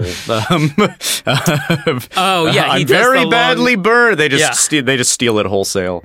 Yeah. Um, now kebab, there is a, a very cool sequence with kebab where he's they're like when they're first looking around the cave, he's uh, hooked up to a wire. And there, he he says like, "Well, what could go wrong?" or something like that. And they like pull him, like he flies like twenty feet in the air backwards, mm-hmm. and like disappears for a few minutes. So that's kind of cool. Like that was neat. Honestly, other than a couple of the, the, the things that sound very outdated as far as like gender politics or something, this one sounds the best of all of them. To I mean, me. it's got a lot of the stuff that you want in a stunt show. Yeah, there's a lot of fighting. Um, there's a ton of explosions. Uh, uh, and I'm really compelled by this kebab character. To be very well, sure. frank with you, I once you get over the fact that it's like, oh, I can't believe they're doing a, a you know, no, I Sinbad, and they called the sidekick kebab. I certainly would maybe rename him. almost entirely for s- when kebab's really talking a lot at the beginning, so that Sinbad can go shh kebab. How about that? How about that little piece of oh, business? Of Sick. Uh, after 18 minutes of waiting, they give you that That sweet payoff. kebab Yeah. meat that you've been after. How Yeah. many, can I ask a question? How many more pages of notes on kebab do you have in there? Uh, I scrolling think- and scrolling. so I, that's that's most of the kebab stuff, except for kebab gets to do the interchangeable topical jokes. okay, well that brings it all home. So let's uh, let's hear it. Okay, so the uh, when the witch first shows up again, I'm wa- I watched a 2014 uh, video. It's like, what is this, Lorena Bobbitt? Cl- He goes, "Lady Gaga." I'm sure. I'm Wait, sure why is she dressed like uh, in an unorthodox manner? she's kind of dressed like um uh uh the witch um from what's the witch in Sleeping Beauty that Angelina Jolie was in. Uh, Maleficent. Maleficent. yeah, she's kind of got like a Maleficent vibe. Okay. so she's wearing a very crazy costume. Lady Gaga. and he Mm-hmm. goes, "Lady Gaga, um, someone something like explodes unexpectedly, or someone appears unexpectedly," and he goes, "That was more shocking than the ice bucket challenge." Oof. Yeah, so real, real thing of its time. Wow. These are all just kind of taking the wind out of me. I feel like Yeah. I'm getting socked in the stomach with each joke. Th- these are like very, and we will do a full episode on the Disney California Adventure Aladdin show that ran for many years. And Yeah. the genie did Man, I'll just- I a rapid come to that fire, a rapid fire succession of these uh, topical jokes. And every time I would take someone there, they would have Scott's reaction where they hated it with a fury. And I think maybe even the first time I saw it, I did. But then the second time I saw it, I loved it, and then we, I would try to go back every time I could to see. So, Yeah. so what you're telling me is something that I I do hate, but now perversely love. On the Universal tour, there was one. There was a thing where like the cars from the uh, Fast and the Furious dance around on these robotic arms that might still be there. I'm not totally sure, but in the script, they gave you a topical joke to say, which you often Oh, you were free to think of your own. But in this one, they had here's a zinger and. Please mandatorily use it, and it was they the cars kind of dance a little bit, and then it finishes, and you say, "Take that, Dancing with the Stars." Take that. Uh huh. They also danced to uh, Gasolina, which was very popular. Yeah, Daddy its time. Yankees, Yeah. Gasolina. I got so sick of Gasolina during that, like, so many days of me just like staring out the window. wonder what I'm going to have for dinner. Just like joylessly listening to this song and then having to spring back up. Hey, all right, Yeah, take that, okay. Dancing with the Stars. Um, suck up the hate for until you play the next clip. So yeah, I think that's most of that's most of the gags, and then uh, yeah, there's a lot of fighting. Oh, there's some funny gimmicks in the show where like they clearly have a lot. There's a lot of stunt performers uh, uh, working this because like they uh, uh, like there's a big there's a couple of big pots and like kebab sticks his hand in one and a hand comes out the other. Uh, uh, so there's clearly two people doing that. Like they use that in a few different ways where like someone tosses in a bag of treasure or tosses in a sword in one and it pops out of the other and someone grabs it from the air. So that's kind of neat. And then the, the, but the big notable thing for this is that it, Repressing how he thinks it's more than kind of I think it's neat. it's really neat. I think it's neat. Uh, and yeah, the fight, the fights uh, are pretty good. But the big notable thing for this is that it shares the uh, stunt from the the end of the Waterworld show, where someone like shoots, like in this case, they shoot a bunch of sparks out of a staff that the Sultan's heart is on. They shoot it at the witch, and there's an explosion up where uh, uh, she is standing. She disappears for like one second, is clearly replaced by someone in a Nomex fireproof suit. They burst into flames and do like a 20 foot fall into a pool of water, and then there's a ton of explosions, and everyone claps. Okay, yeah, yeah.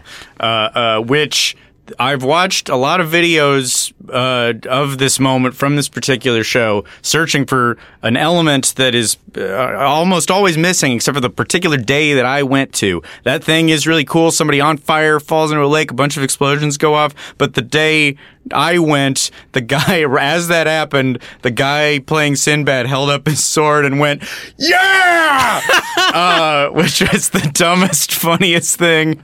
Man, uh, sorry if I blew out the mic. It's uh, uh, boy, watching a guy really stupidly yell "yeah," oh man. I also I'd like to point out something about my Sinbad experience, which is um, I don't know if this is always the case either, but my recollection is that he, the, he, he said the word "crap" a lot and "damn." It was a lot like I'm sick of this damn crap. Like they were uh, doing a lot of like PG thirteen swearing. I think you saw someone who was it was their last day and they were having some fun because it's pretty PG. I don't even care, man. What are they going to do? Fire me? Yeah. fire like fire my crap damn ass. I don't care. I'm saying it.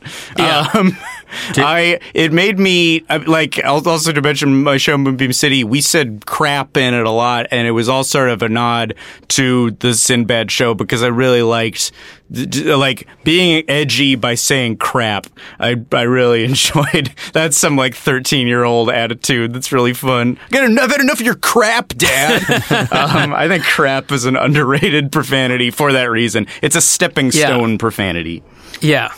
Man, I wish I wish I saw that version Sinbad's just like, oh crap. I think I saw the best performance ever between I- crap and yeah. I think you did. Uh, but yeah, I mean, I have to say, like, this is a solid. I've seen this a lot over the years. My family has gone to Universal Orlando a lot, um, and this is a nice. Uh, way to get out of the sun, take a break, see a little stunt show. Um, Hey, that's a good. Still the going? be- The, best element any stunt show can have is air conditioning or shade. Shade, yeah. Many of these complaints will be forgiven with the proper amount of shade. Uh, so are you saying on the scale of, and I've already forgotten the two choices or three choices Perfect again? aerial flip. There you or go. misaimed kick in the dick. I dick. feel like we're going perfect aerial flip. I think we're going perfect aerial flip. Yeah. Uh, yeah. But So- it's fair to say that you are so tired on a vacation that if there was just an empty room with a half open bottle of water and some air conditioner, you would give it the Oh, exact for same sure. score. Yeah, I absolutely would. Well, look, also too, if it was in a, I love Islands of Adventure. Like, I have a lot of affection for that uh, park, so I am probably the, the public domain that lies Yeah. within. They should. That's what they should have called the park. The Real- public do- Universal's public domain. Real quick, I do want to say uh, this is the picture they have of Sinbad on the Universal website, and I know th- this is a visual thing. I will, I'll put it on Twitter. Um, does this Sinbad look a little like the actor Michael Stuhlbarg? What from uh, Serious Man? yeah, What? like with a mustache. Uh, hold on, I'm looking at him.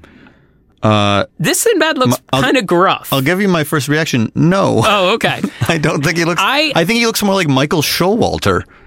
Maybe it's a weird looking Sinbad though, right? Like this Sinbad. My first reaction is, who is Michael Stuhlbarg? He's the Siri lead actor, Serious He's Man. the he is the Yeah. serious He is the serious man. He's I in see. a couple of Woody. The Allen original movies. cast: Michael Stuhlbarg and Josh Gad. A high Oh, pedigree man. of Sindbad, eighth voyage of S- Sindbad, live at Islands of Public Domain. Yeah. Um, that's I got all the official names right, didn't I? Yep. Okay, You great. did it. Um, well, right. what are Well- we? I mean, on that note, should we? Uh, Let's let's just be right back. Sure. All right. Well, on that note, uh, you have survived podcast the ride stunt show edition. Uh, there's number so one. many stunt. We've just, you've been pummeled with stunt shows and tropes and characters today. So uh, uh, if you have a favorite stunt show at any park, regional park, like the weirder the better. especially or if you've participated in Oh, one yeah. that's something knowing that a lot of uh, former stunt show participants are posting videos of their excellent performances please make us aware tweet at us uh, gram at us uh, link in at us Yeah, uh, uh, and that's professional stunt performers and just the people they pull from the audience to sometimes react to stuff. If Oh, you've that's a done good that, point. Yeah, tweet at us and tell us uh, what you did. And if you're a Batman stunt show host, Roderick Dean Wells, please contact the podcast The Ride Twitter or Instagram because we would like to interview you. and we'd like to know why your career didn't go the way of Josh Gad's original kebab. Josh Original Gad, kebab. confirmed fact. Josh Gad. We, we, Learning we that- took a little break that we cut out, but we looked it up, and Josh Gad was the original uh, Sure, kebab. yeah. That's Uh, true. yeah, yeah. And as- as I would describe learning that fact as more shocking thing than the Ice Bucket Challenge. Thanks for listening. Thank you to Feral Audio. Uh, and we'll see you next time. See you next time. At. Podcast The Ride on some social medias. Goodbye. Bye bye.